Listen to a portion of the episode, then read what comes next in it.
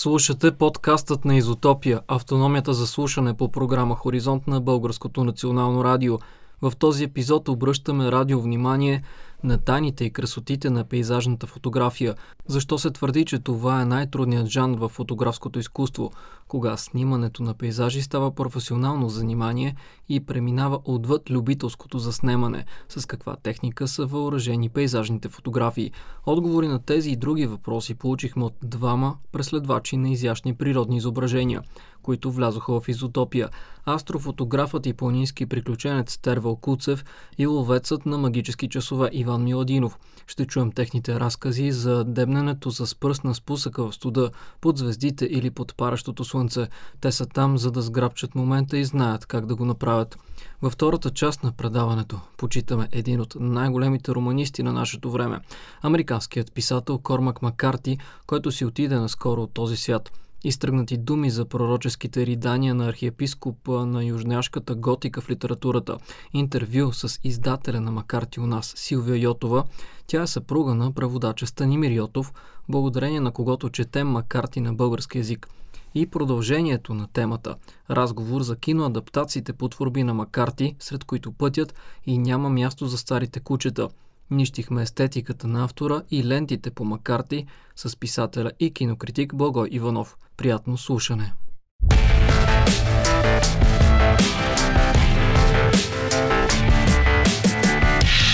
Изотопия Автономия за слушане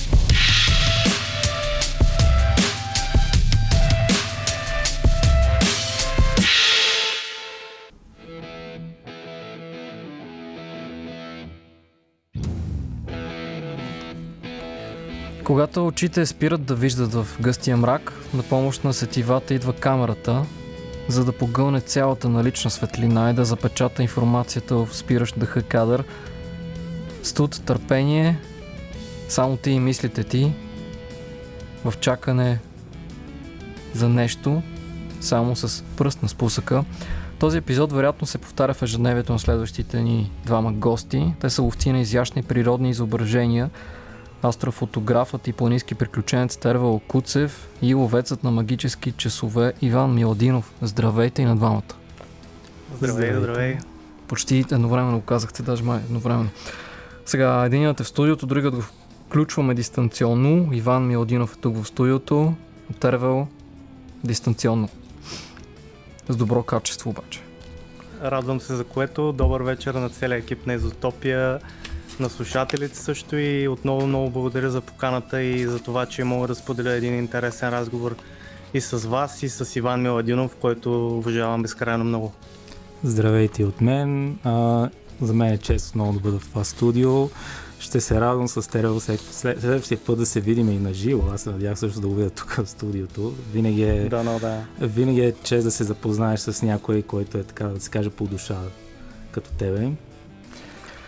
И аз ви благодаря, че сте тук. След тази приятна размяна на любезности да минем и към разговора все пак.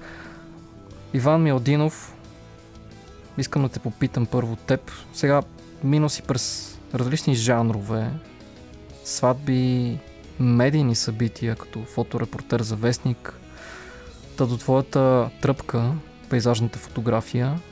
Кажи ми как започна фотографията ти как започна в фотографията и дай малко повече детайли за професионалния си път, как си надгражда уменията си през годините. Фотографията за мен е всъщност започна сред природата и може би това беше логичният начин да се стъкат обстоятелствата, минавайки през няколко жанра да стигна отново до тук. А, започна, разбира се, като хоби. А, никога не съм си представил, че ще стигна до някакво ниво, което ще може силно казано да ме издържа финансово, но да се занимавам професионално. За съжаление, България са, се броят на пръстите на едната ръка хората си, които се занимават сериозно с това и успяват да се издържат с него. А, за пейзажите мога да кажа, че това е нещото, което за него реално живея на практика.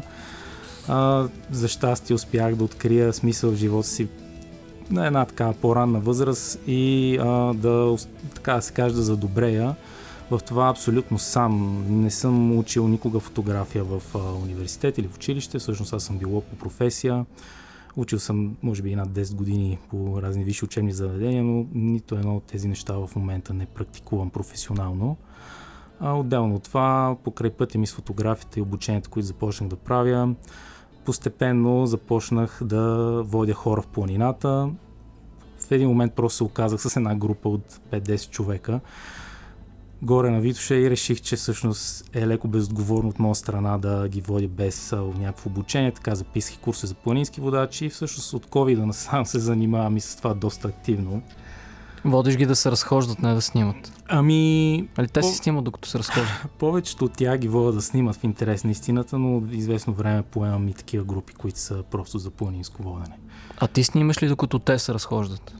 Не, категорично не. Това е невъзможно, за съжаление.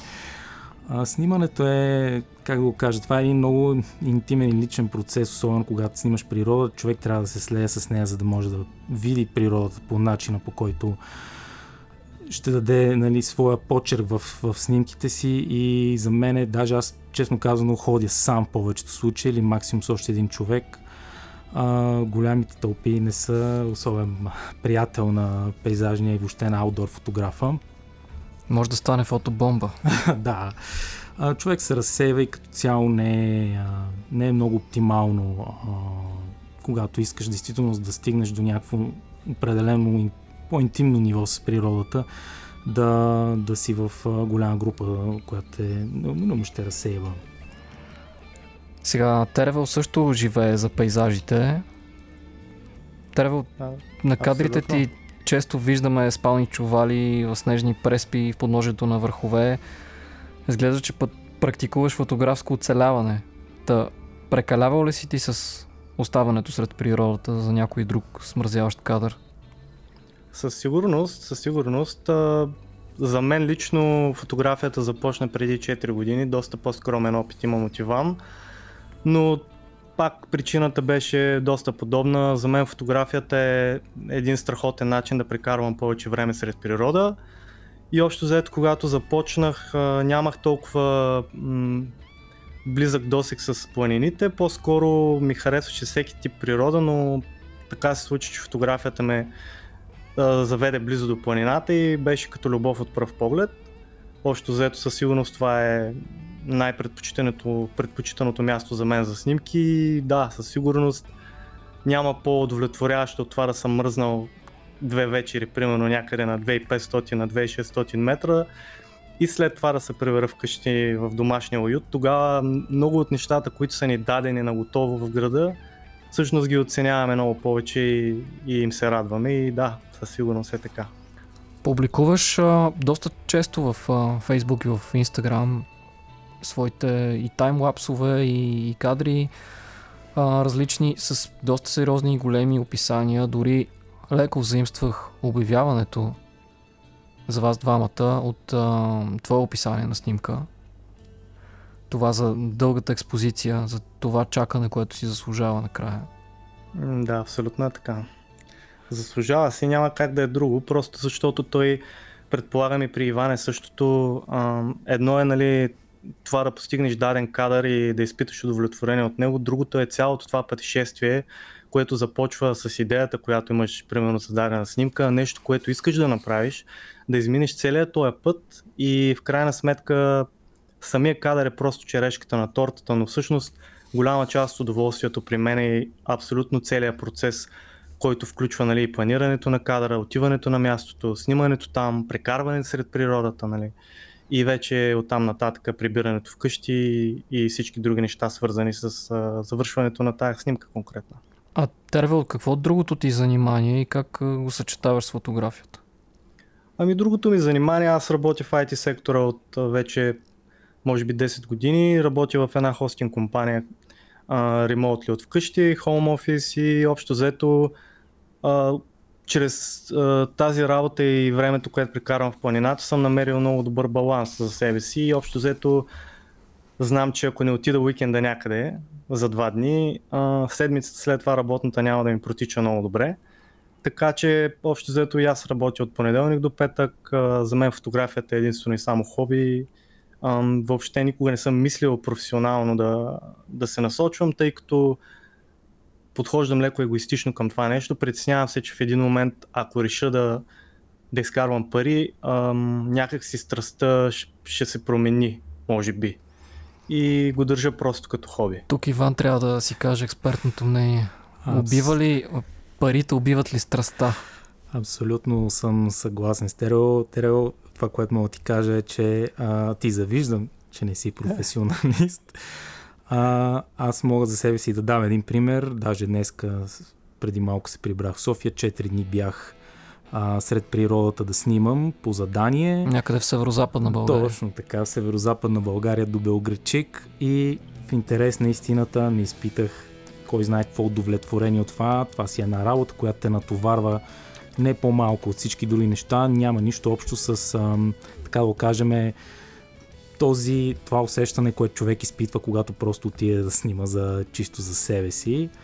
А, работа като всяка една друга. И когато се смесят малко нещата, за съжаление, човек. Аз в момента нямам хоби. В интерес на истина. Добре, де, усещам, че нямам хоби. Успяваш да разделиш професионалния си фотографски живот от този, който ти носи удоволствие? Успявам на моменти. Те са така да го кажем, сбити в а, определени периоди от годината, през може би един месец в годината, успявам да буквално да се изнеса от България, от София. И това е единствения начин, който в чужбина аз мога за един месец да речем да скъсам всякакви връзки с а, околността около мене и да работя по някакви по-дългосрочни проекти. Това е единственото нещо, което в момента, честно казвам, държи, тъй като в интерес на истината уикендите за мен вече не съществуват, за съжаление. Аз работя почти 24-7. Дългосрочните ти проекти са доста интересни. Можем да ги чуем след малко със сигурност ще те попитам. Сега музика.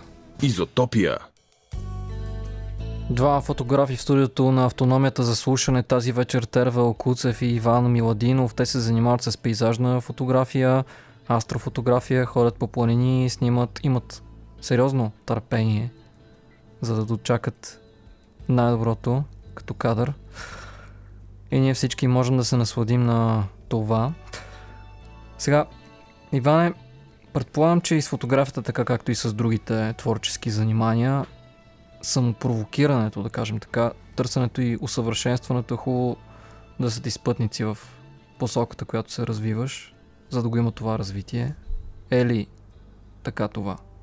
Категорично е така. В интерес на истината, когато постигнеш някаква цел, която си преследвал дълго време, става, в един момент започва да ти става скучно и човек винаги търси нови предизвикателства. В пейзажната фотография вариантите са два. Или да работиш за някаква кауза, или да работиш по някакви много дългосрочни проекти, което е почти същото нещо. Аз лично от дете мечтая за някакви по-специфични локации по света, които са по-трудно достижими. В днешно време ние сме много заляти с каквато идея информация, особено визуална. Говоря за социалните мрежи, Instagram, Facebook и така нататък. И е доста трудно човек да направи нещо, което да грабне окото и да, така да се каже, да се открои сред а, целият този невероятен обем от снимки. И естествено едно от нещата, които на практика човек може да... Една от посоките, които може да поемете е някаква по- екстремна и нетипична локация, да речем, или нещо по-масштабно като проект. Тервел, тук ли си все още?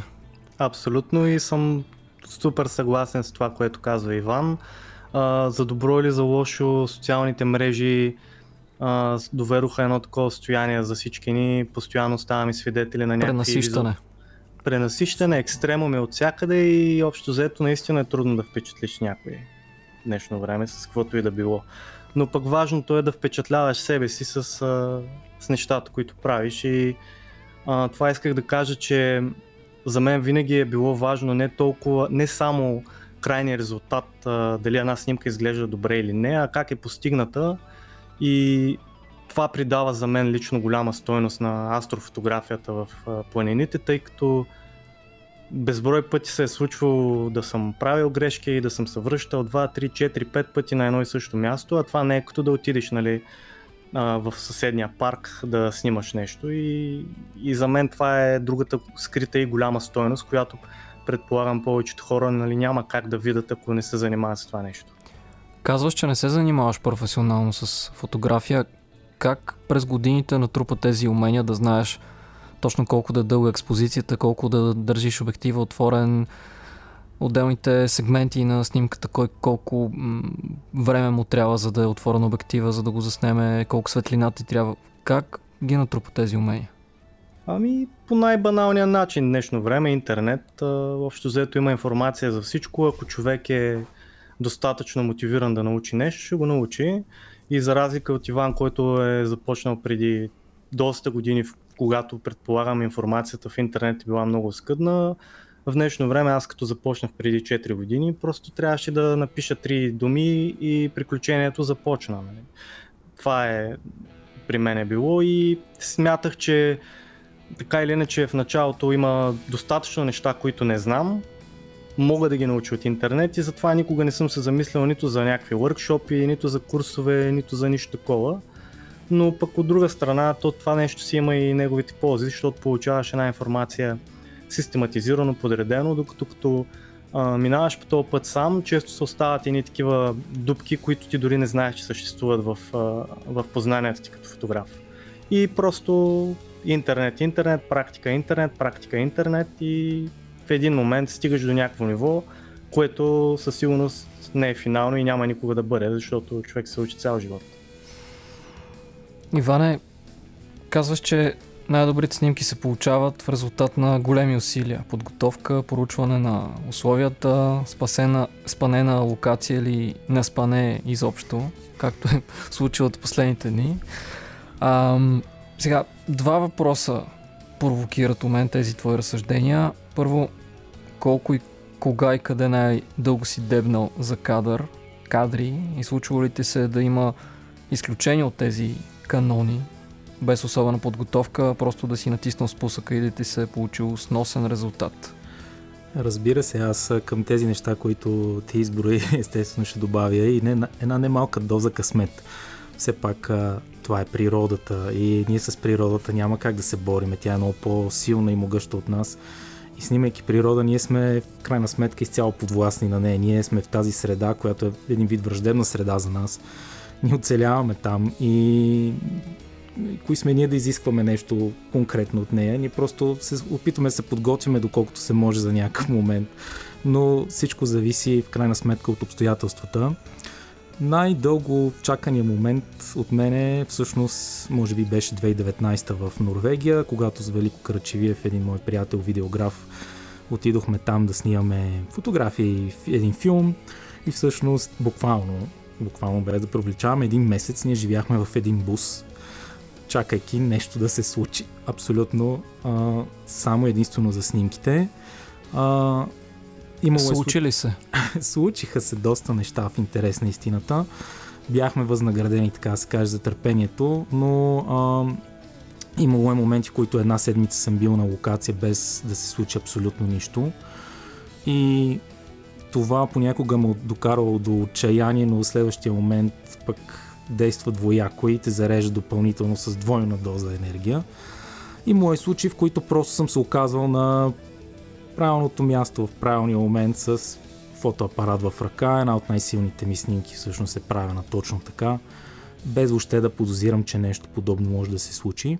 Коя тя?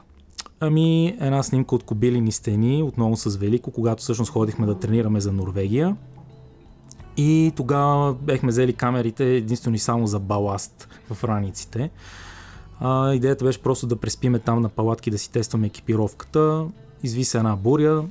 Докато трябваше бурята, аз го бях отписал този момент, но след като се изчисти, погледнах навънка, видях едно невероятно чисто небе, около нас всичко беше в едни ниски мъгли. Знаех едно място наблизо. Ето тук всъщност отново подготовката си казва думата, все пак познавах локацията добре. И буквално за 5 минути бяхме там и всъщност направих една от така по-сериозните си снимки, но без въобще да съм целял това нещо. Но въпреки това, да, познавах, познавах мястото. Тоест човек, когато е така да се каже, добре ориентиран в местността, познава техниката си и е имал някакви идеи за конкретна локация, не е задължително от раз да го направи това нещо, просто рано или късно съдбата може да го отведе там. Казваш Норвегия, обаче доста сериозни проекти, освен Норвегия, си се занимавал. А, няма как да не те попитам да влезеш в малко подробности за особено за двата проекта Полярните области. Един е 14-те 8 хилядника.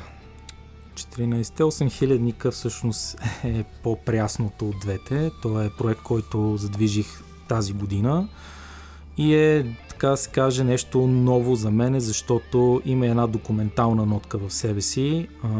до сега хората ме познаваха предимно като фотограф на дива природа, но тук вече документалиста се обажда и този проект всъщност е фокусиран върху Хималаите, начина по който модерната култура и модерното планинарство оказва влияние върху тях. Не само върху планината, ами и хората, които я населяват. И всъщност в този проект аз искам да заснема не просто 14 върха, по, които са по 8000 метра, ами да, така се каже, да покажа ни красиви природни картини и да иллюстрирам покрай тях как хората живеят в днешно време по тези места и как всъщност техният живот се променя буквално за години, за няколко години, за 10 години изникват цели малки селца, които се изхранват главно заради туризма, който пък се изхранва покрай снимките и социалните мрежи. Той е един затворен кръг. Който пък туризъм нанася щети на природата. Да, това категорично е така.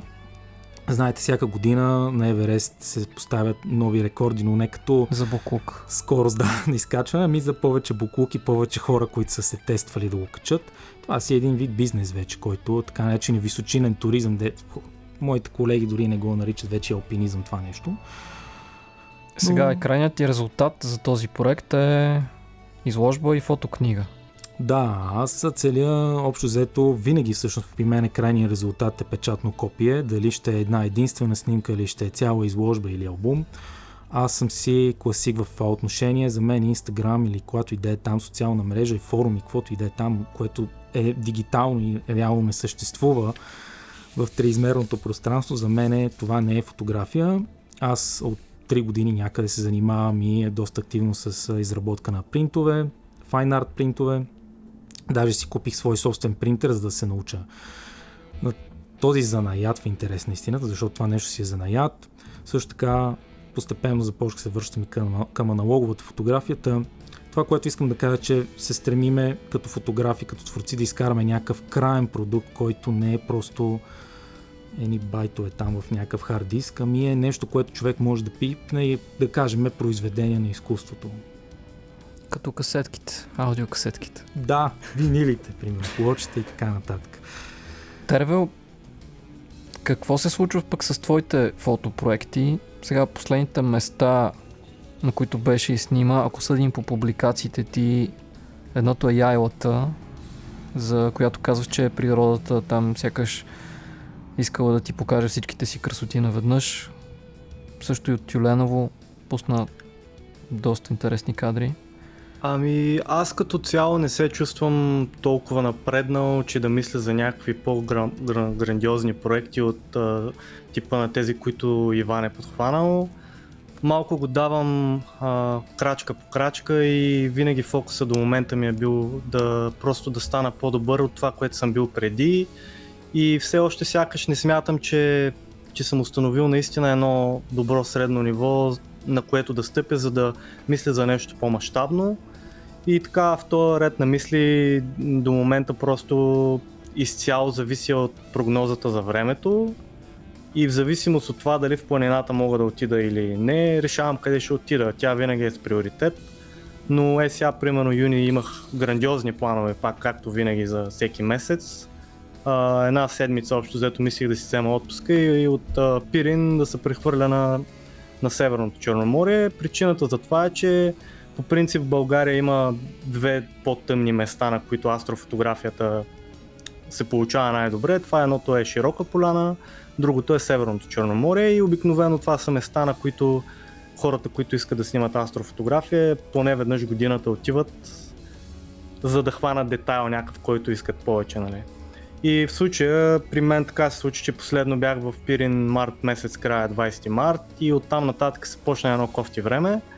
Нон-стоп валежи и общо взето до, до към 10 юни мислех, че и целият месец ще отиде по дяволите, както се казва с извинение. Но видях, че всъщност в Северното Черноморие някак си облаците го избягват и дъждовете, които валяха из цяла България и просто реших да рискувам. Отидох там и а, първоначално уж прогнозата трябваше да е окей, okay, обаче се оказа всъщност, че има доста облаци. Бях доста, доста напрегнат от тази работа, защото пътувах 600 км за това нещо. И така или иначе в последствие осъзнах, че има така наречения планктон във водата и то в огромни количества, които въобще не бях е, се надявал, че ще вида. И три дни буквално ги изкарах цяла нощ снимане, за да взема максимум, защото той този планктон не продължава седмици, нали? И всъщност това е свързано и с, с предишния въпрос към Иван, че да, едно място, ако го познаваш много добре, със сигурност можеш да направиш максимално добър кадър, но зависиш и от условията.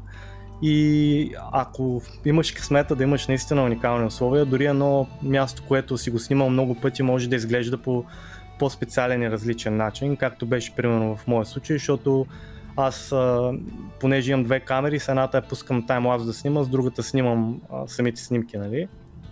И в случая трябваше да търча наляво, надясно, нагоре, надолу, там то е едно доста високо крайбрежието, таймлапса го бях пуснал долу в ниското, пък горе ми бяха, друга, беше другата техника, с която реално снимах една панорама, също имам заснета няколко кадра други и за, може би за час някъде се смениха хиляда, хиляда вида време.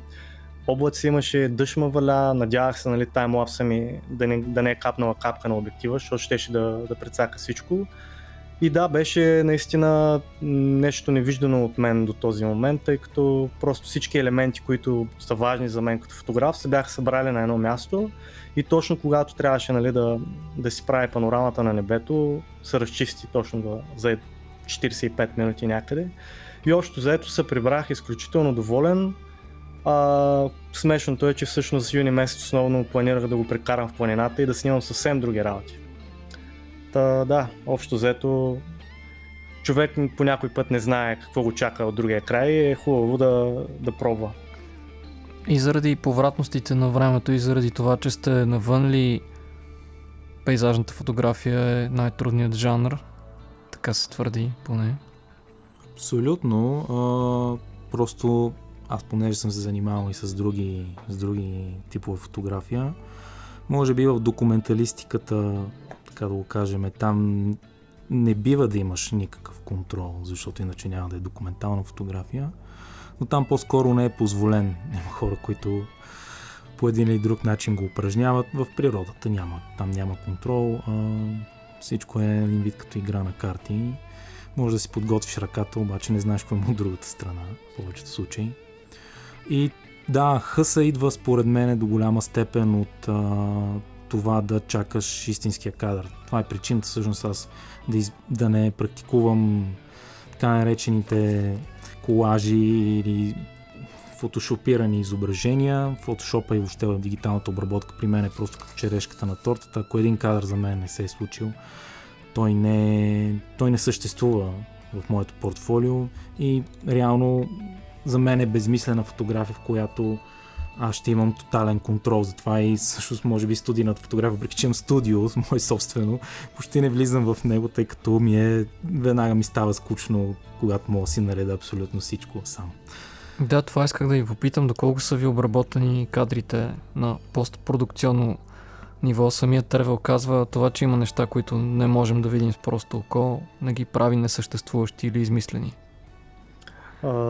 Специално в моят тип астрофотография със сигурност има обработка, тъй като а, нещата, които заснемаш общо взето по начина по който ги заснемам аз, те трябва да бъдат разкрити в постобработката. И със сигурност нали, аз мога да кажа, че съм далече от това снимките ми да са необработени или а, близо до действителността, просто защото ако трябва да са близо до действителността, то просто ще е едно черно петно, нали? защото в крайна сметка камерата има съвсем друг капацитет в сравнение с очите и може да погълне по-различна светлина. От там нататък вече всеки има творческия избор как да подходи с един кадър. Някои хора предпочитат по-семпл обработка, примерно е, единична експозиция, да кажем, което си е класиката в астрофотографията. Но сега в последните години с напредването на технологиите вече идват а, по-други подходи от гледна точка на това, че примерно може да ползваш Star Tracker, което позволява м- снимката на тази част от небето да, да има минимално шум в нея, да хванеш повече детайл. Оттам нататък се започва нали, м- постобработката, в който ти трябва да го разкриеш този детайл. Отделно предния план и всичко останало може да се снима на отделна експозиция. В случая, ако ползваш Star Tracker е задължително и после всичките тия части трябва да ги а, свържиш, така да се каже, в едно финално изображение. М- общо взето, дали това е окей okay или не, темата е много голяма и много обширна. А, за добро или за лошо, обаче всичко се развива в този свят и аз лично, когато се запалих по астрофотография, видях този подход на работа, допадна ми и сега още взето съм някак си свикнал с него и за мен няма връщане назад. Смисъл такъв, че предпочитам със сигурност да ползвам Star Tracker, да правя много дълги експозиции, за да може да ми е максимално чиста снимката след това при обработката. А вече цветово и така нататък как ще обработиш, това е нещо, с което все още продължавам да се боря и е най-трудното специално за мен.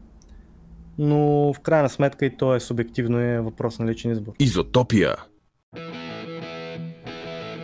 Два пейзажни фотографии, планински приключенци, астрофотографии и така нататък в студиото на Изотопия, Тервел Куцев и Иван Миладинов.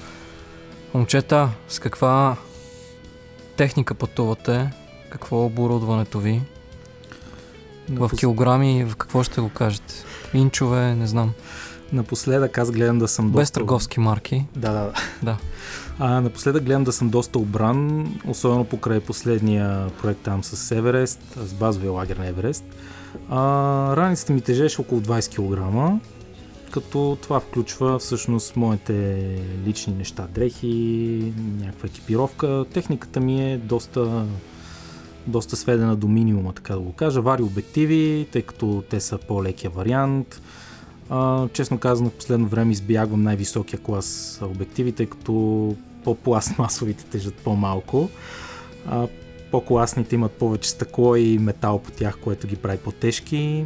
Безогледални камери. А, техниката при мен е доста тествана и подбирана с времето, тъй като трябва да издържи на едни условия, в които потребителската електроника, за съжаление, не е направена да работи. Говориме за температури от порядъка на минус 25, минус 30 градуса, липса на зарядни станции, нали, липса на електричество около мен, където мога да зареждам а, батериите трябва да са доста издържливи, самата техника трябва да издържа на влагата, дъжд, студ, сняг, всякакви метеорологични условия. Чат пат снимам с дрон, но това е доста по лимитирано при мене, тъй като е една допълнителна джаджа, която също трябва да мъкна. Но да, с времето, колкото се може по-леко и по-компактни обрано. Тървел, ти си. При мен е абсолютно същата работа. Раницата ми обикновено варира между 17 и 20 кг, в зависимост в кой сезон отивам, примерно, в планината, нали, когато се налага да, да мъкна всичко на гръб, де. И общо взето, а, като започнах с планинарството, нали, пак по същия начин се обучавах сам в интернет. Лека по лека почнах да правя първите стъпки в планината преди, мисля, бях Три години, да, три години станаха и м- общо взето с проба грешка установих специално за планина каква екипировка ми трябва и вече в последствие я апгрейднах на едно по-високо ниво, за да бъде точно по-лека, което ми отваря малко повече място за, за техника и за фотографска техника и за обективи. И тази разлика при мен, че аз съм с твърди обективи, защото просто съм свикнал с тях и за астро, специално имайки преди, че си имам основно, основно астрофотография, те ми вършат по-добра работа. И така, тежко е, със сигурност не е леко. С времето почва да ти писва да си постоянно натоварен като магаря, ама пък след това удоволствието е голямо. кефа цена няма, казват. Осъзнавам много ясно, че отварям доста огромна тема, момчета, но колко важна реално е техниката в такива времена в момента, когато средния клас и премиум класа, особено мобилни телефони, са оборудвани с доста добри камери, придружени с изкуствен интелект. Аз мисля, че винаги зад апаратното устройство е било действителност това, което прави снимката, говоря за фотографа. А, в момента с телефон може да направите доста качествени неща в интерес на истината. Просто човек трябва да е наясно с едно фотограф. Фотографа винаги има една интимна връзка с камерата, поне при мен е, винаги е било така. Аз си падам и леко техничар. Аз на практика имам, мисля, че към 7 или 8 камери, дори не им знам броя. Имам камери, които са от 70-те години производство и до ден днешни си ги ползвам. Нали, аз нямам ги от 30-40 години, но а, за мен винаги камерата е било, била един по-сериозен инструмент, въпреки че телефона ми може да създава доста добри изображения. Винаги работата с камерата, по някой път самата работа с камерата ме е вдъхновявала да правя някакви снимки. А, особено и сега, когато започнах се вървам, вър, връщам към аналоговата фотография. Но ако гледаме философски на нещата или по-скоро, по-скоро ако гледаме практически на нещата, няма разлика между един телефон и една дигитална камера. И двете имат матрици, и двете имат обективи. Всъщност, ако имате ръчни настройки и RAW формат, не би трябвало да има някаква разлика в кой знае каква в композицията и в идеята. По-скоро качеството малко ще страда, но това вече много зависи от идеята. Абсолютно, да, особено за социалните мрежи, едва ли има кой знае какво голямо значение, но а, то това е интересното, тъй като телефоните последните години скъсиха дистанцията към камерите доста и интересно сега камерите, производителите на, на, на камери в каква посока ще се насочат, дали ще са някакви по-смарт съоръжения, тип нещо средно между а, фотокамера и телефон с някакви апликации вътре, дали ще е нещо друго, не се знае, но със сигурност последните модели телефони правят шокиращи неща като цяло. Извън ефир, Иван сподели доста интересна тенденция в а, съвременната професионална техника за снимане, че се хваща малко по тази вълната за носталгичната вълна, за старото е най-добро, аналоговото и така нататък. И всъщност в този съвсем любителския клас камери вече са обхванати от, от телефоните реално и големите производители на, на фотоапарати са се съсредоточили върху потребителите, които професионално снимат. Аз категорично мисля, че бъдещето е в изкуствения интелект, всички вече го виждаме това. Първото нещо, което според мен лично ще бъде заменено е обработката. Тя ще става все по-простена и много по-лесно ще да обработвате снимки на Photoshop. Това ще става с някакви по-елементарни операции, ако щете с копче да сменяте небе или да оконтрастявате снимката. Това вече го има и в телефоните, между другото. И мисля, че в един момент хората ще имат почти всичко в едно мобилно устройство, което ще е някакъв хибрид между камера, телефон и компютър. А пък за фотографията, старите и класически неща, те стават все по-ценни, защото най-малко те не се произвеждат вече от много години и стават все по-малко, по-малко всичките камери, които са аналогови на практика в момента, тяхната бройка по света намалява. Няма аналогови камери в производство. Почти няма, нали? Сериозни камери, които са аналогови, няма в производство за сега. Футуристична прогноза на Иван Миладинов. Момчета, имате една минута да кажете къде ще ходите сега да снимате? Ивана, ти ще ходиш в Италия да снимаш доломитите. Доломитите ще само следващата седмица на там, да. Добре. Аз лично чакам Персиирите август месец, като най-голямото събитие за мен тази година и така. Вдъхновявам се от снимките на Иван, които направи предишните години и се надявам, че имам късмет за, за нещо добро и аз. За мен е чест, Ева. Успехи на двамата и благодаря много за това участие в Изотопия, Тервел Куцев и Иван Миладинов. Изотопия. Той лежеше и слушаше как водата капе от клоните на дърветата. Студът и тишината. Суровите странстващи ветрове разнасяха пепелта от доскорошния свят сред пустоща. Събираха я на вихрушка и я разпиляваха отново. Всичко беше откъснато от котвата си и сега летеше в пепеливия въздух, трептящото и мимолетно. само сърцето ми да беше от камък. Отказ от романа Пътят на американския писател Кормак Маккарти, уважаеми слушатели. Така влизаме и в най-тъмния част от автономията, с почет към един от най-големите американски романисти на нашето време. Кормак Маккарти си отида от този свят през тази седмица. Тъжен повод, но все пак повод да си поговорим за този архиепископ на южняшката готика в литературата и за неговите пророчески ридания.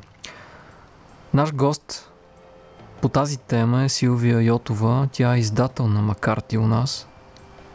Здравейте! Здравейте, добър вечер на вас и на вашите слушатели. Благодаря ви, че сте тук с нас, за да си поговорим за наистина този изключително значим романист. А, кажете ни първо, въведете ни в света на Макарти с какво той наистина е толкова голям и значим за литературата и за изкуството? Ами, аз освен издател на Макарти съм и редактор на романите на Макарти. А, смея да твърдя, че значението на Макарти надхвърля дори границите на литературата и предполага една още по-широка дискусия за изкуството и езика изобщо. Той е, освен, че е най-значими американски, един от най-значимите американски писатели на втората половина на 20 век и началото на 21 и едно от най-ярките явления в световната литература. Причината за това е в неговия изключително иновативен, дори революционен стил и език, които нямат паралел в английски язик. Може би единственият възможен паралел е творчеството на Джеймс Джойс. А иначе като мащаб, като литературна фигура, макар и може да бъде сравняван, може би, само с фигурата на Маркис. Радвам се, че споменахте Джеймс Джойс, защото това е една доста добра линия за сравнение. Двама ирландци, да, а, да. които са създали изключително сложни и за превод, и за разбиране, и за смилане, да кажем така, творби. Одисея на, на Джеймс Джойс, разбира се, и Кървавия меридиан. На Аз бих казала, че Макарти е по-лесно да смилаем, по-лесно смилаем като литература, заради неговия изключителен хуманизъм. Вие добре открихте а, формата на езика, изразните средства на Макарти. Иска ми се малко повече да, да кажем за неговата естетика, комбинацията от многопластова безнадежност, опряна на евангелските текстове, митология и самоунищожителния постмодернизъм с очите на надеждата и просветлението.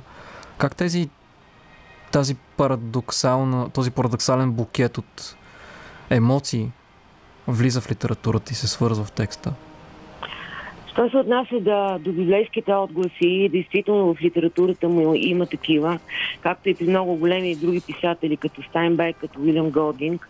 Те придават една особена монументалност на стила му, който може да наистина да бъде определен като суров, мрачен, мрачно бароков, а, но а, и критиците и всички, които пишат за творчеството на Макарти, изглежда омагиосани от неговия стил, пропускат една много особена характерна черта на неговата проза. А тя е неговата така неповторима, почти божествена красота. Тя строи от описанията на дивата природа. Друга особеност на стила му е един космически мащаб, в който той разказва за делата на хората, поставяйки ги в контекста на една без, безразлична към, към човека вселена. Езика му е абсолютно хипнотичен и омагиосващ. Кажете ми, вие как се, лично как се сблъскахте с Макарти? Кога го открихте? С какво започнахте? Започнахме с пътят. А, мисля, че започнахме дори малко преди да, да, да получи наградата Пулицър. А, книгата още не беше се изкачила в класациите и попадна при нас а, до някъде случайно с екземплярите, които ни, които ни, ни дават а, агентите на различни писатели. Тогава преводачът на, на книгата Станимир я прочете. Вашия съпруг. Прочете, да, моят съпруг, той прочете за една нощ и каза, трябва да издадем това. Тогава, макар ти беше абсолютно непознат за българския читател и така, така, така посегнахме към Макарти и смея да кажа, ние бяхме млади издатели. А, отскоро работехме това и той като че ли предопредели изобщо как да кажа, развитието ни като издатели, спецификата на нашето издателство. Някакси това ни натовари и с а, по-голяма отговорност, с повече изисквания към текстовете. Ние не, не се осмеляваме да издаваме, хайде, не нищо по-малко от макарки, но нищо, което би принизило нашият автор. Споменахте вашия съпруг Станимир Йотов. Поздравяваме го. Благодаря. Тук от ефира на Изотопия и му пращаме специални благопожелания за добре да мине пътят му. А, той всъщност се превел няколко от шедьоврите на, на Макарти. Също четирите пътят... наши, наши да. издания на Макарти. Пътят Кървав Меридиан. Кръв Меридиан, който му отне, може би, година и половина от живота и напълно го опустоши. А, тук няма място за старци, позната също и като няма място за старите кучета. Това е филмовата заглавие, доста гангстерско, което ние бързо се отказахме, защото в основата на заглавието на тук няма място на старци стои един стих на Йейтс. И така този последния роман в драматична форма Сън Лимитит – който също е познат на българските читатели. Всъщност, като казахте, тук няма място за старци, в момента музикалният ни редактор е подбрал инструментал именно от екранизацията на братята Коен, преведен у нас като няма място за старите кучета, който обра 4 Оскара с участието на Хавиер Бардем. А всъщност, споменавайки вашия съпруг Станимир Йотов, съм подбрал един отказ от негово участие при колегите ни от Артефир, а, по програма Христо Ботев. Сега, застъпвайки Боил и господин Пиперов, могат да ми помогнат с този отказ. Станимир Йотов се казва. Да го чуем. Запечатва ми се в главата един а, отказ от статия на Нью Йорк Таймс за Кървав Мериан, който казва, че този роман идва като плесница в лицето. Има го този момент. То е нещо много различно от всичко, което съм попадал или превеждал, в това число и от другите два романа, които удоволствие да превеждам. Пътят и тук няма място за старци. Различна е тази книга. Не случайно наричат неговия магнум опус. Това е най-важната книга в творчеството му. И в този смисъл бих казал, че книгата е различно всичко, което съм се натъквал. Главата ми постепенно се натрапи една идея, че това е а, всъщност най-страшната и най-красивата книга. Не търся случайно този парадокс. Има го. Тази книга има едно съчетание между чудовищност и невероятен лиризъм. Това е, което мога да определя. И още нещо друго също си мисля, когато четеме книги или превеждаме книги, има книги, които го четем заради историята, заради това да прекарам някакви приятни моменти. Тази книга не е такава. Тази книга от онези книги, които те раздрусват, изваждат от твоето, твоя стереотип, твоето самодоволство, има книги, които стават част от тъканта на собствения ти живот. Особено когато ги превеждаш. Пак казвам, беше удоволствие да превеждам тази книга. Защото те променят, защото кара да погледнеш по различен начин. Това бяха думи на Станимир Йотов при колегите ни от предаването Артефир по програма Христо Ботев. Станимир говори за превода на Кървав Меридиан, който по думите на нашата гостенка съпругата му, Силвия Йотова, е продължил година и половина и буквално го е опустошил. Силвия, кажете ми малко повече за езика на, на Макарти. А, в същото това интервю пред колегите ни Станимир споделя, че всъщност е превел доста изрази на испански, дори а, казва, че се е консултирал с испанист по време на превода.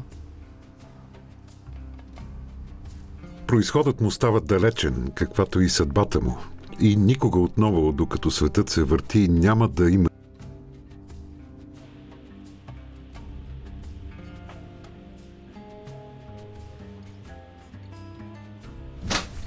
Силвия? Да, извинете, тук стори ми се, че прекъснахме.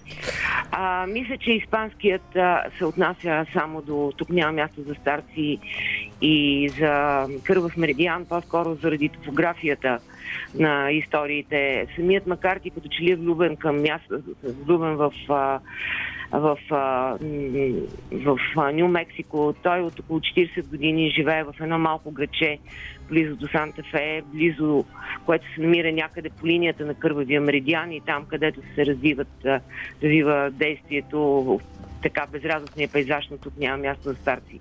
А иначе, що се отнася до езика, самият Макарти малко говори и за своите книги. Той е дал само две интервю през целия си живот, отказал е хиляди. Казва, че всичко, което може да каже за книгите си, може да бъде намерено вътре в тях. Но той изненада своите така почитатели, които очакваха негов роман преди няколко години, когато издаде едно голямо научно изследване върху езика и нарича статията Проблемът с кулери, откъде идва езика.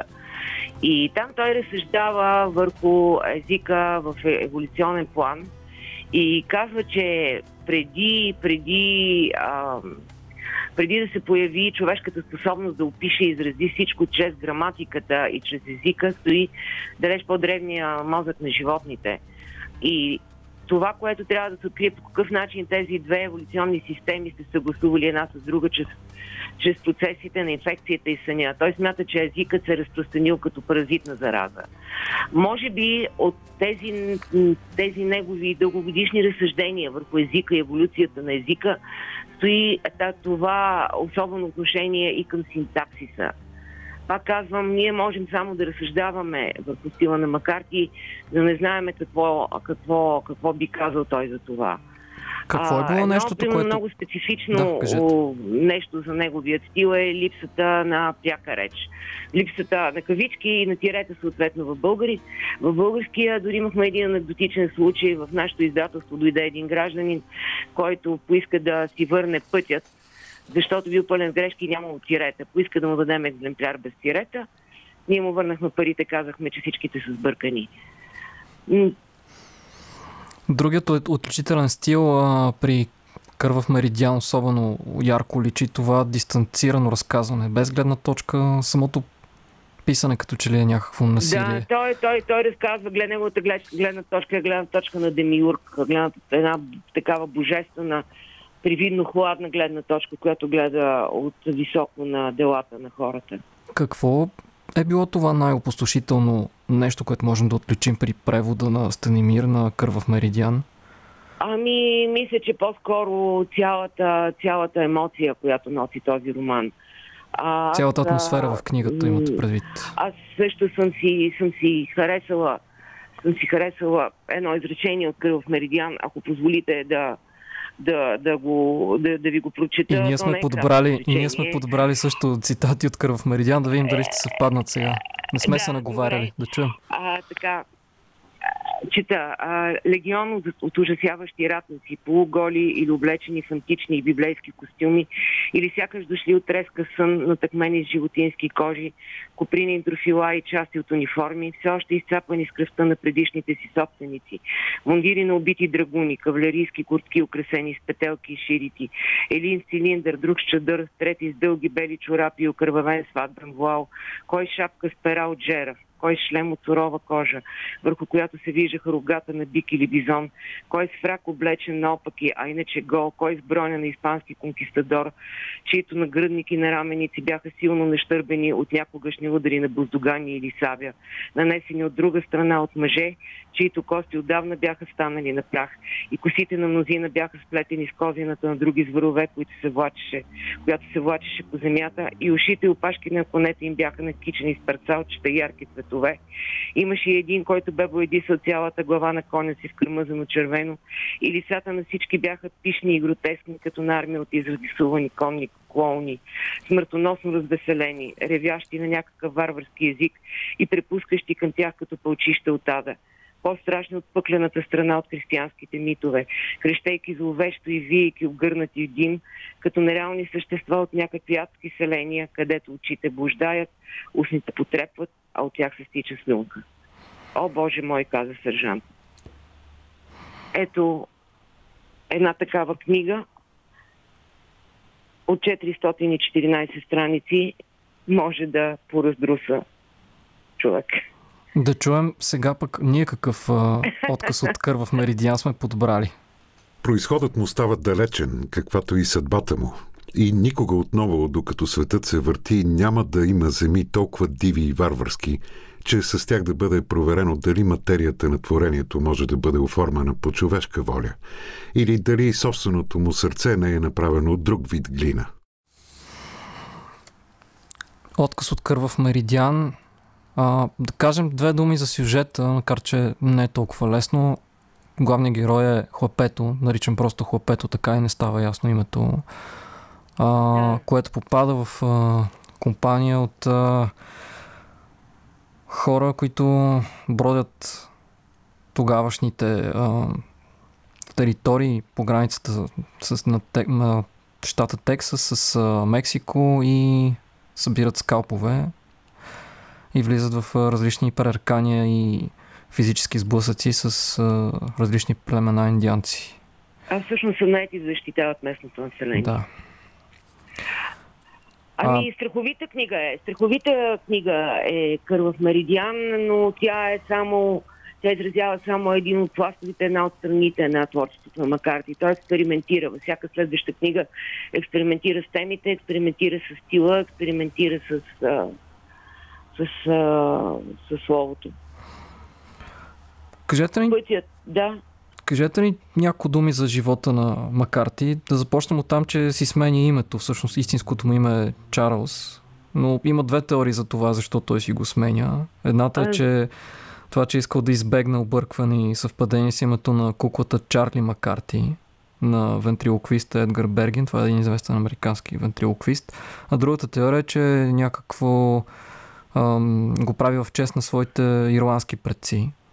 Да, така е. Той е бил много, много, много, така, много се интересувал от историята на своя, на, на своя род.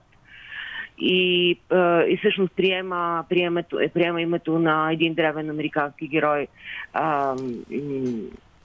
Кормак Маккарт, и това всъщност се превръща в негов литературен псевдоним. Още с първата награда, която получава литературна, той се отправя за да търси корените на предците си в Ирландия и много се интересува от нея.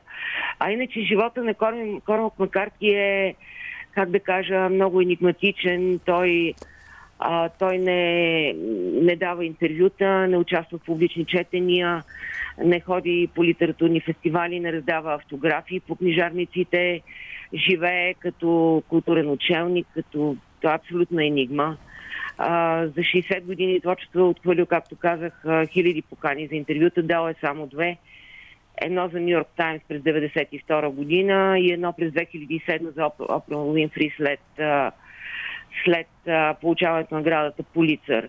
Той самия не познава писатели, не се движи в писателски среди а, далеч по-големи са интересите му към науката а, и всъщност работи и живее близо до така, Института за сравнителни изследвания а, в Санта Фе, Нью Мексико. Там живее в едно малко граче, но иначе е имал кабинет в, а, кабинет в а, университета. Работил е с учени за неговите книги, дори чел лекции така един от големите съвремени математици Оле Петърс. Той е чел лекция за пътя. В същото време пък Макарти е редактирал научните изследвания и трудове на учените в университета. Много енигматична фигура, много странна. И времето лети за него, когато говорим. Абсолютно не изчерпаем а, Кормак Макарти. А, не остана време да си поговорим за филмовите му адаптации. Кажете ни само накратко абсолютно изчерпан е Кървав Меридиан. Същото въжи и за Тук няма място за старци. Кажете ми накратко, кога и как да очакваме при издаване? Ами ние съвсем наскоро, съвсем наскоро получихме вече подписания си договор за, за ново издание на Кърв Меридиан. Беше ни изтекал договора. Сега сме в а, така в процес. Скоро ще ни бъде, надявам се да не се и съмнявам, че ще ни бъде потвърден а, договора за тук няма място за старци. А, така че съвсем скоро книгите ще бъдат отново на пазара. Мислям отново нова обща визия на романите на Макарки. Така, ние никога няма да се откажем. Чакаме с нетърпение. Благодаря много за този разговор. Силвия Йотова, издател на Кормак Макарти, който за съжаление загубихме през тази седмица. Човек, който дори самият Стивън Кинг определя като един от най-великите американски писатели въобще. Изотопия.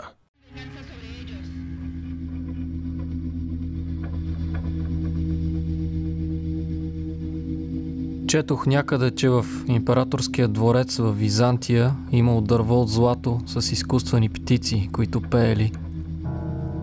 Това не е страна за старци. Млади прегърнати и птици и дървета, те пеят и умират. Водопади от сьомга и скумрия в три морета.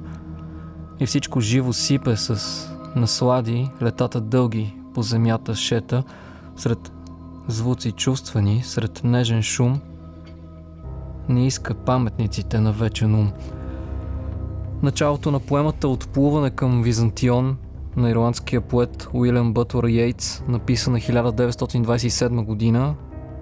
Уважаеми слушатели, въвеждаме така следващата ни тема, тъй като именно началото на първия стих от това произведение е дало името на знаменития роман на Кормак Макарти, тук няма място за старци, претворен от братята Коен в великолепната лента няма място за старите кучета.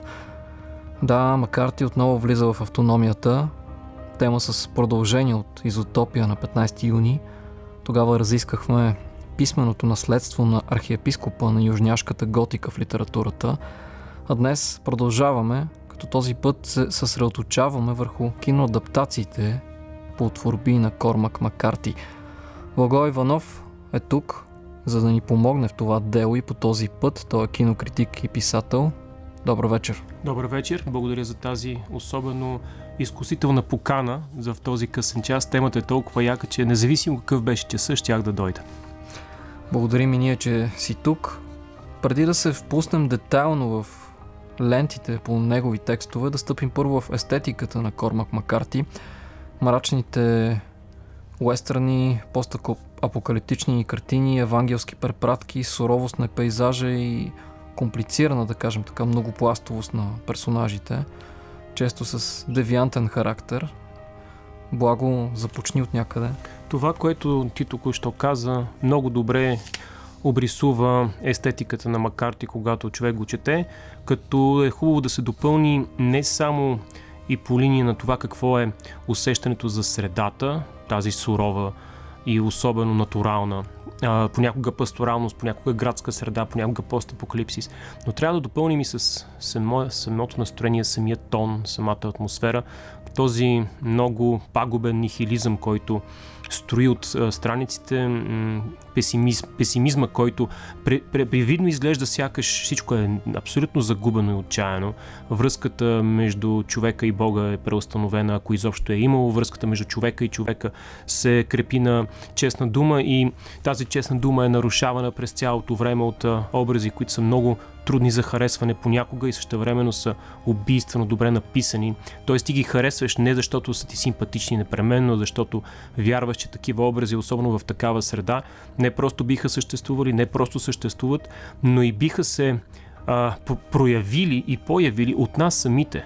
Ние самите може да се смятаме за много нормални собствените очи, но ако сме в средата, в която оперират образите от а, романа Пътят, дали няма да сме дори още по-изродени от тази среда и ситуация. Всичко това според мен е така превръща Кормак Макарти в един вестител на потенциалната загуба на човешкото. От друга страна обаче не смятам, че всичко е чак толкова черно. Има, има добри примери и вероятно ние ще се спрем на някои от тях. И тук говорим, разбира се, и за адаптациите, при които може да се види така някакво зрънце надежда, някаква, някакъв много, много тъничък сноп фотони, светлина, която от някъде идва, дали от Слънцето, дали от Всевишния, вече това е друг въпрос. Не смятам, че всичко е чак толкова пагубно, но според мен този мрак, който строи от неговото творчество, не, не е нещо, което би трябвало да ни отказва нас от живота. Аз смятам, че такъв тип мрачна литература и мрачно изкуство могат понякога да затвърдят живота, колкото и да е така парадоксално това твърдение на пръв поглед. Кратки, но доста въздействащи изречения също. Да. Сега да продължим в тази литературна скоба, която отворихме. Ти как се сблъска с литературата на Макарти?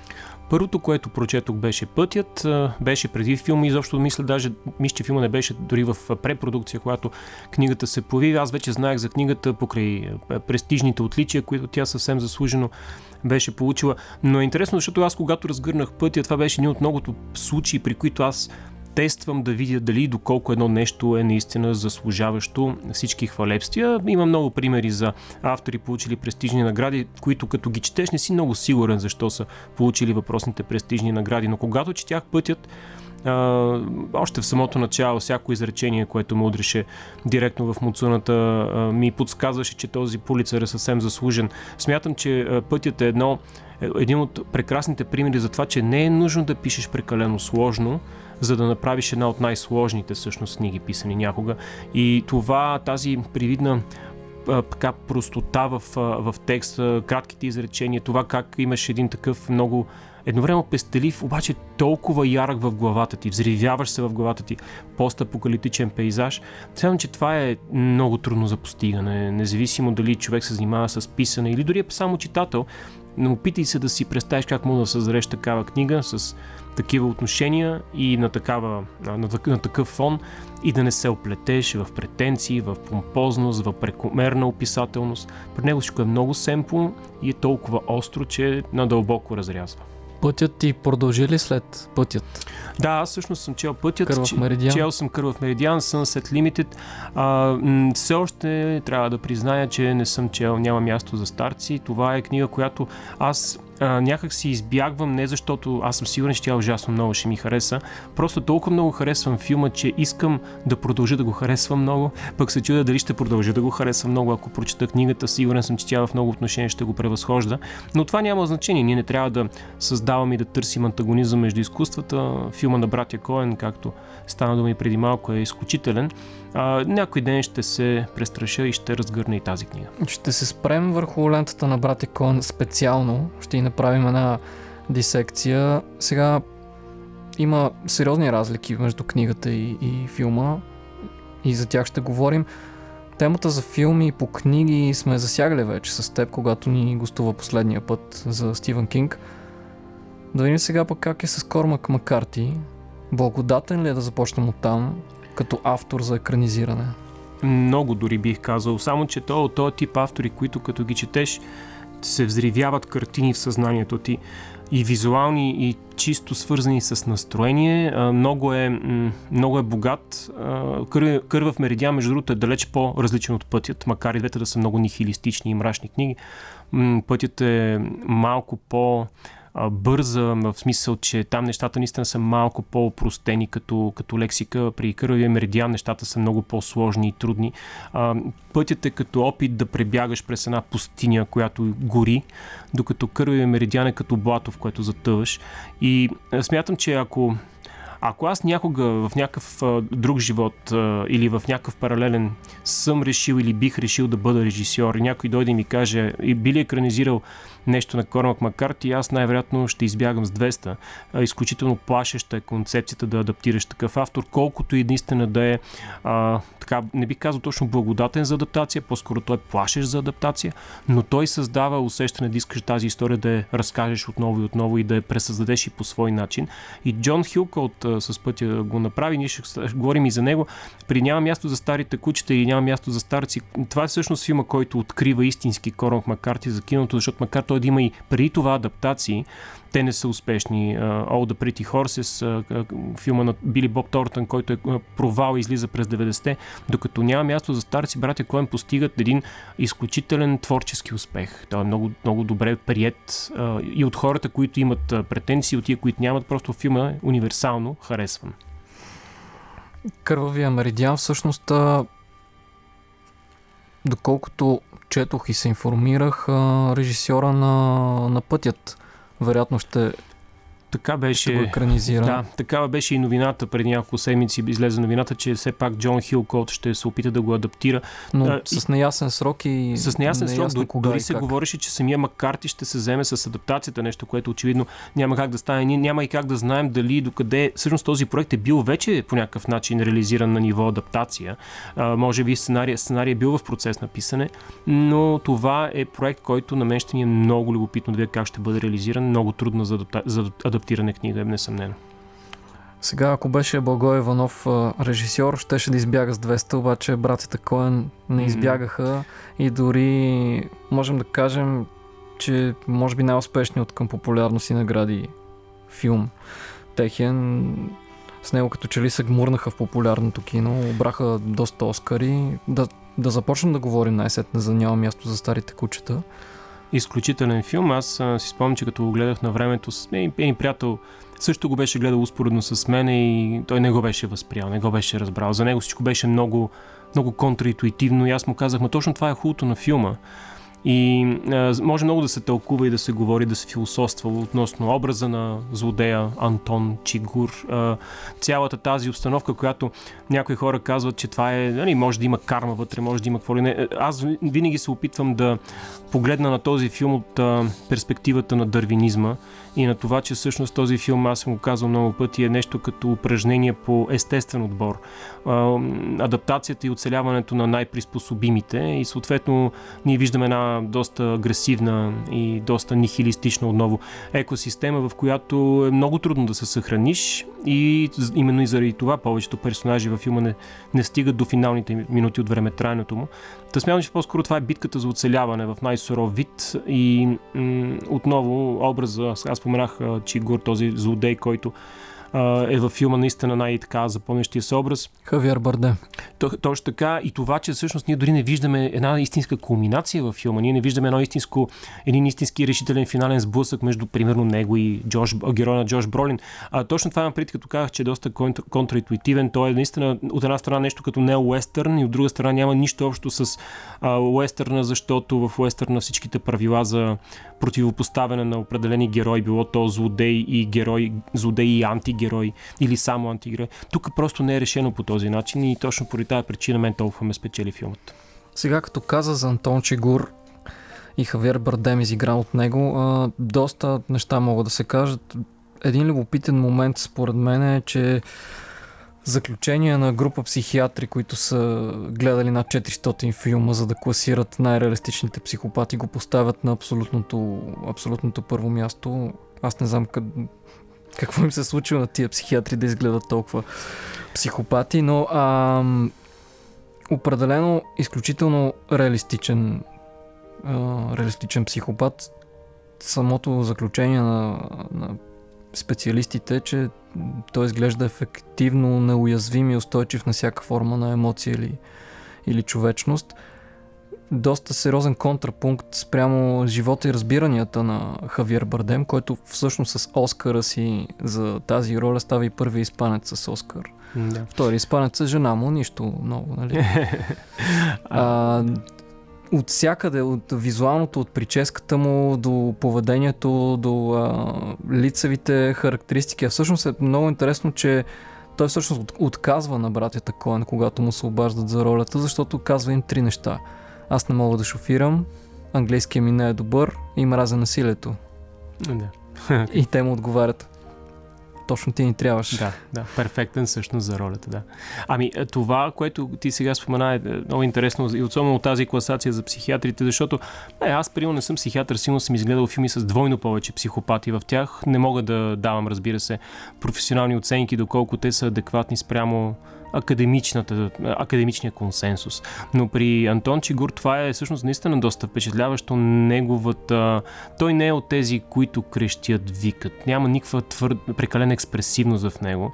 Той е тих, спокоен, почти м- опойващ начина му, по който той понякога говори на част от хората, които всъщност възнамерява да убие.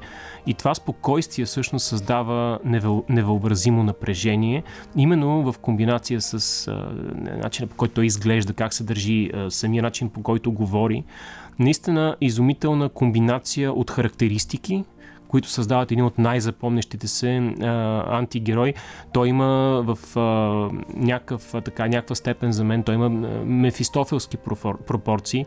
Изглежда абсолютно нормален ако е просто стоп кадър от филма, някакъв човек, може би с малко странна прическа, но когато започва да оперира в тази среда, е почти като нещо свръхестествено, колкото и да не е, пак казвам, експресивно. Той е сякаш под повърхността на тази човешка форма, на този хуманоид, който се движи сред хора, който сякаш зад очите му оперира истинския дявол.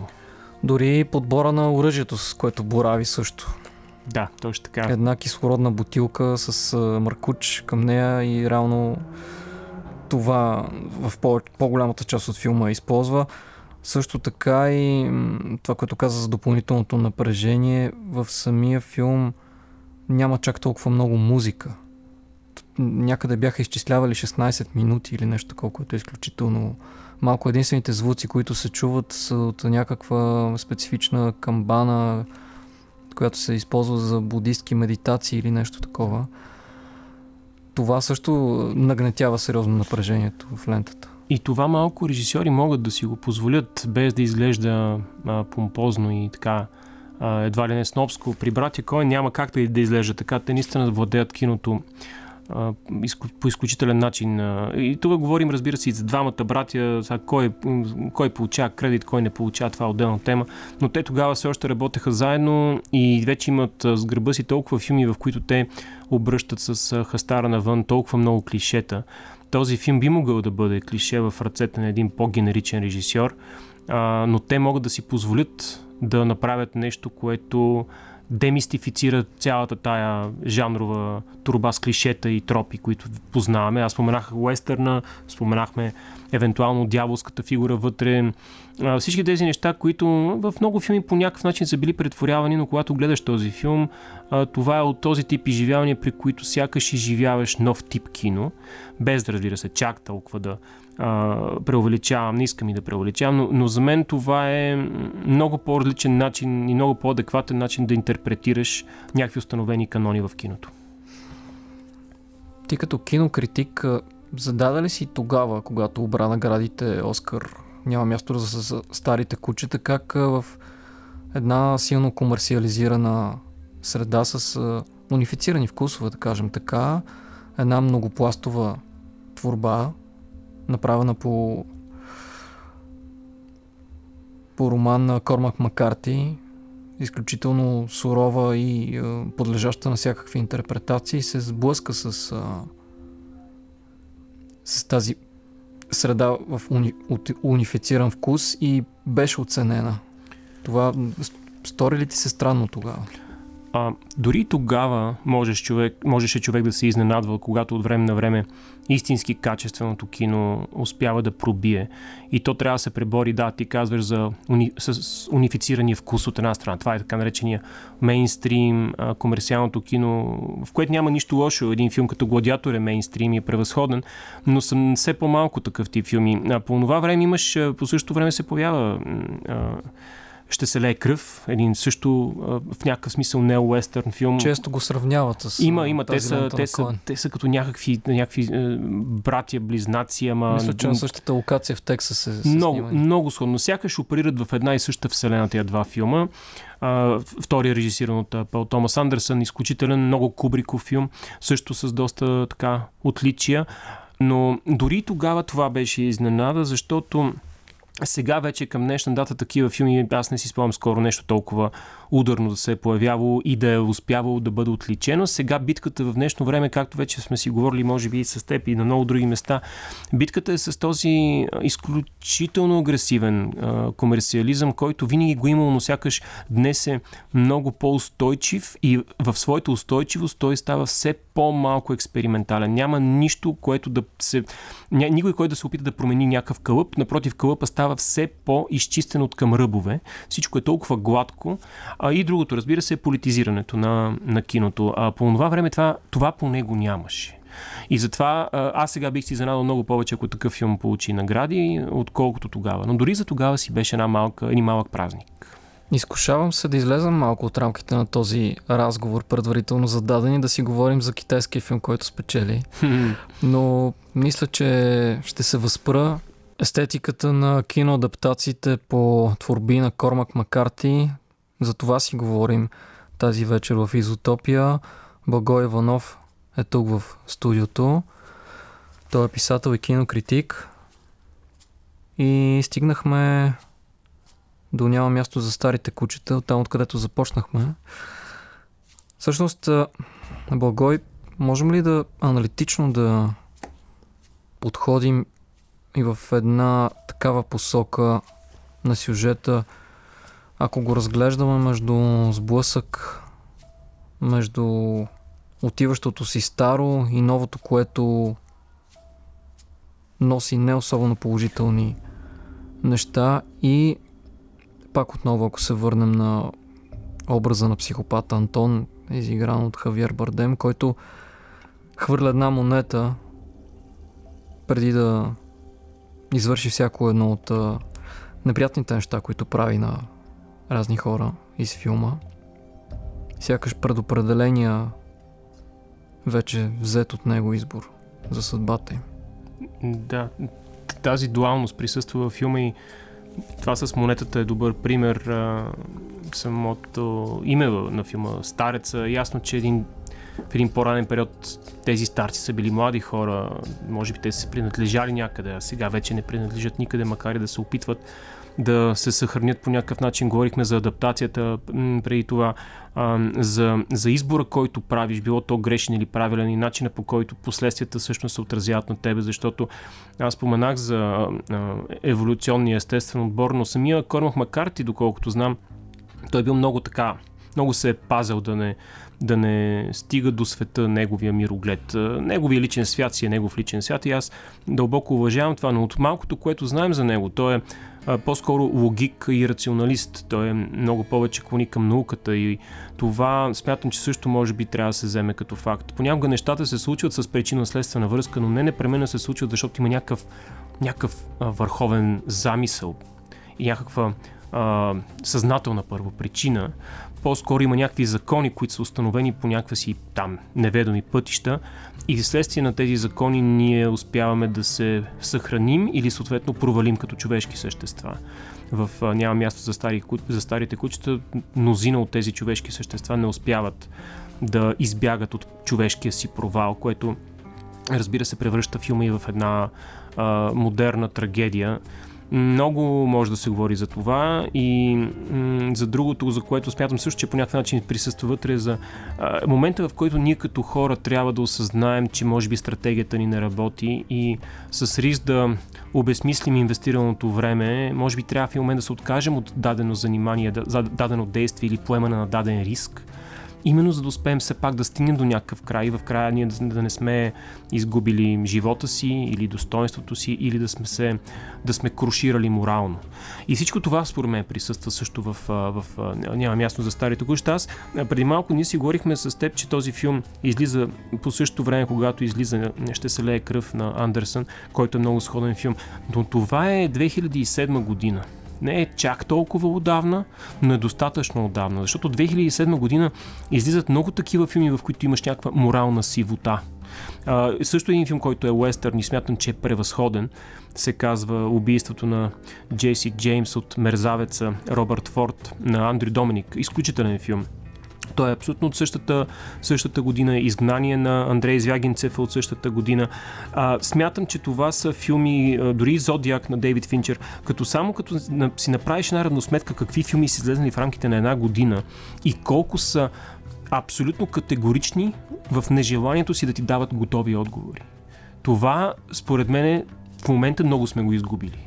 И, и това е едно от най-големите бедствия в изкуството по принцип – изкуството трябва да е въпросителен, а не трябва да е точката, която си поставил, след като си дал категоричен отговор по дадена тема. Или смилян, вече смилян отговор. Или готов. пък точно така, а, някаква конфекция, която ти е направена като фастфуд. Това смятам, че е хубаво да се получим от него. Нали, аз много мраза да съм нравоучителен, но в случая това е съвет, който давам на всеки, който ни слуша и потенциално е човек, който консумира изкуство или би създавал изкуство. Опитвайте се да правите неща или да търсите неща, които не ви предлагат лесни, готови отговори, защото особено що се отнася до изкуството, лесните и готови отговори обикновено са свързани с едно изкуство, което е изключително преходно. Колкото по-лесен е отговора, толкова по-бързо го забравяш. Използвам момента да кажа, че докато си говорим с Благой Иванов, под нас звучи инструментал саундтрак от именно от Няма място за старите кучета. Малко по-рано чухме и от Пътят, за който сега мисля да си поговорим. Mm-hmm. Стигаме и до него. Сега, без да омалуважавам, доста филми има с постапокалиптични сюжети, но не, но не толкова правени по роман на Кормака Макарти. С какво се отличава Богой пътят от другите подобни филми, експлуатиращи именно тези варианти на сюжети? Голям катаклизъм, малци на оцелели, човечеството разделено на банди и борещи се за влияние и така нататък и така нататък. Виждаме, виждали сме го. А, ние, когато гледаме филма Пътят, респективно когато четем книгата, нямаме никаква представа какво точно се е случило. И смятам, че това е една добра отправна точка, какво иска да ни каже Макарти. Няма никакво значение до, каква, до какъв катаклизъм, било то екологичен, военен, космически, може да е сториден сблъсък. Това е Някаква абс... универсалност на, на злото. Да, Той ня... казва всъщност, точно, точно. Има дълга ярка светлина, после поредица трусове и не става ясно. Точно може би така. става въпрос за някакъв ядрен конфликт. Може и да е сториден сблъсък. Може не да е е, ясно. може да е някакво а, божествено възмез... възмездяване, нали? на- някакъв знак отгоре. Всичко може да е. Точно това е. неизвестност на злото. Точно така. Това, това е според мен е хубава отправна точка. И релевантна е причината, а, Макарти прави нещо, което между и Кинг, Стивен Кинг го прави. Стивен Кинг, както знаем, се изказа така доста ласкаво и с тъга за след, след кончената на Макарти. Кинг също обича да поставя обикновени хора в необикновена среда и да изследва начина по който те реагират. И точно това е и пътя. Той е един експеримент а, от страна на автора към, към човечеството генерално.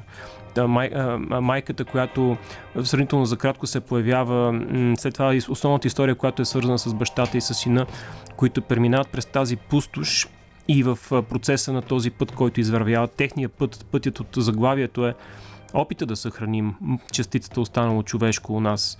Дали е ядрена заплаха, пак казвам, дали е е пандемия, няма никакво значение. Това, което има значение е да се опитаме да съхраним себе си. И въпреки, че книгата е изключително мрачна и потискаща и, на финала има неща, които могат да те накарат да се разплачеш, последните, най-най-последните страници ни дават възможност да а, поемем гл- глътка въздух и да повярваме, че все пак живота ще продължи пътят. Пътят и от заглавието. И пътят, който е по-важен и от крайната цел, към която са се отправили Да, двамата главни да, герои. Те реално и нямат такава. Тоест, тяхната крайна цел е просто да оцелят и да се съхранят. А, Това е идеята на пътя, а не, че трябва да стигнат от точка А до точка Б, защото точка Б може би изобщо не съществува, а точка А най-вероятно не съществува. В някакъв момент е била разрушена с настъпването на този апокалипсис. Какъв киноанализ можем да направим за пътят, примерно да започнем от Виго Мортенсен? Ами, аз смятам, че специално при пътят на мен е много трудно да направя разлика между двете, между книгата и филма, което е невероятен комплимент за, за филма, а, но каквото може, това, което изговорихме до сега, аз докато го говорех си мислех за, за книгата, но то може да се екстраполира и да се приложи към, към екранизацията. А, това според мен Рядко е... удоволствие. Точно така. Това, това е. Сега, разбира се, филма, макар да е чудесен, аз не смятам, че се доближава до майсторството, до, това, до този шедьовър, който е романа. Може би защото все пак този, тази история има нужда от вътрешния глас, от вътрешния монолог. Има нужда от особения начин и структура, по който е разказана тази история, което на кино няма как да се случи, тъй като киното е аудиовизуално изкуство и то е съответно много по-малко абстрактно. А, литературата може да създаде абстракция посредством една единствена дума сложена на едно по-специално място и ти да започнеш да си мислиш някакви много странни неща, които в главата ти се взривяват а, като някакви наистина космически картини. Това пътят може да го, може да го създаде и го създава а, през, а, на всяка страница, ако не, ако не е на всеки ред. При филма няма как това да стане, нека бъдем честни той е по-буквален. Но въпреки това той съхранява всичките тези отправни точки в сюжета и в персонажите. Образа на Виго Мортенсен е наистина страхотен и това колко правдиво изглежда този филм спрямо средата, която се опитва да а, а, покаже на зрителя. А, ние знаем, че е апокалипсис, да, въпреки че, както казахме, без значение откъде е дошъл и как се е появил, но ние вярваме на тия хора, които се опитват да оцелят в този свят. Това не са напудрени холивудски знаменитости с а, прическа за 500 долара, които изведнъж са ги намазали с сажда и са ги пуснали да се, да се преследват из горите. Това са хора, които изглеждат изнорени, смачкани на предела на своите сили и на предела на човешкото. В този смисъл каста е наистина страхотен. А, Добър ли подбора на Виго Според мен, да, абсолютно превъзходен и Виго Мортенсън, между другото, е човек, който от това, което знаем за личния му живот, той е също така много отдаден на бащинството човек. Всички твърдят, че е изключително разбран и готен човек. Аз мога да приема, че образът от книгата би могъл да бъде самия Виго Мортенсън, ако, ако това нещо се случи. Мога да си представя как той а, хваща за ръка сина си и се опитва да го преведе през ужаса на, на, на Армагедон. Да. Да погледнем останалите филми. Ами аз много бих искал да споменем един филм, който остава в сянка. Те не са чак толкова много. Те не са, те са. Аз споменах All the Pretty Horses, който е филм излиза 90-те, но той е усъкатен от Харви Лайнстин като продуцент. Около 30-40 минути от филма са отрязани. All the Pretty Horses е филм, който Били Боб Тортън много влага в него с Мат Деймън филм, който филм се проваля. Той се проваля и творчески, и пазарно. Няма как да говорим много за него. Аз не съм чел и книгата. Просто го споменаваме като една любопитна подробност, че съществува и че съществува режисьорска версия, която Били Боб Тортън, който е страшен и над по принцип и темерут като човек, отказва да пусне. Но има такъв филм, просто да го отчитаме виждаме. има един друг, който си струва се споне. ние спом... говорихме за Няма място за старите кучета, там се появява Томи Ли Джонс. Томи Ли Джонс режисира адаптация по пиесата Sunset Limited, която е на Кормак Макарти. Кормак Макарти пише сценария на тази пиеса.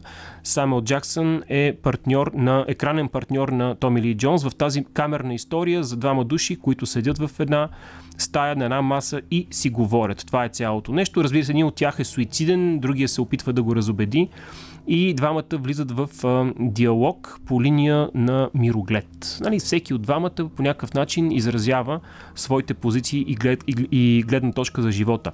А, казах преди малко, че макар ти рядко ако изобщо е споделял своите политически, религиозни и прочие възгледи. И според мен, някакси задочно чрез Sunset Limited ние може би... Някакъв опит за надникване. Точно така. Да, някакъв опит свят. да се доближим до това, което е той.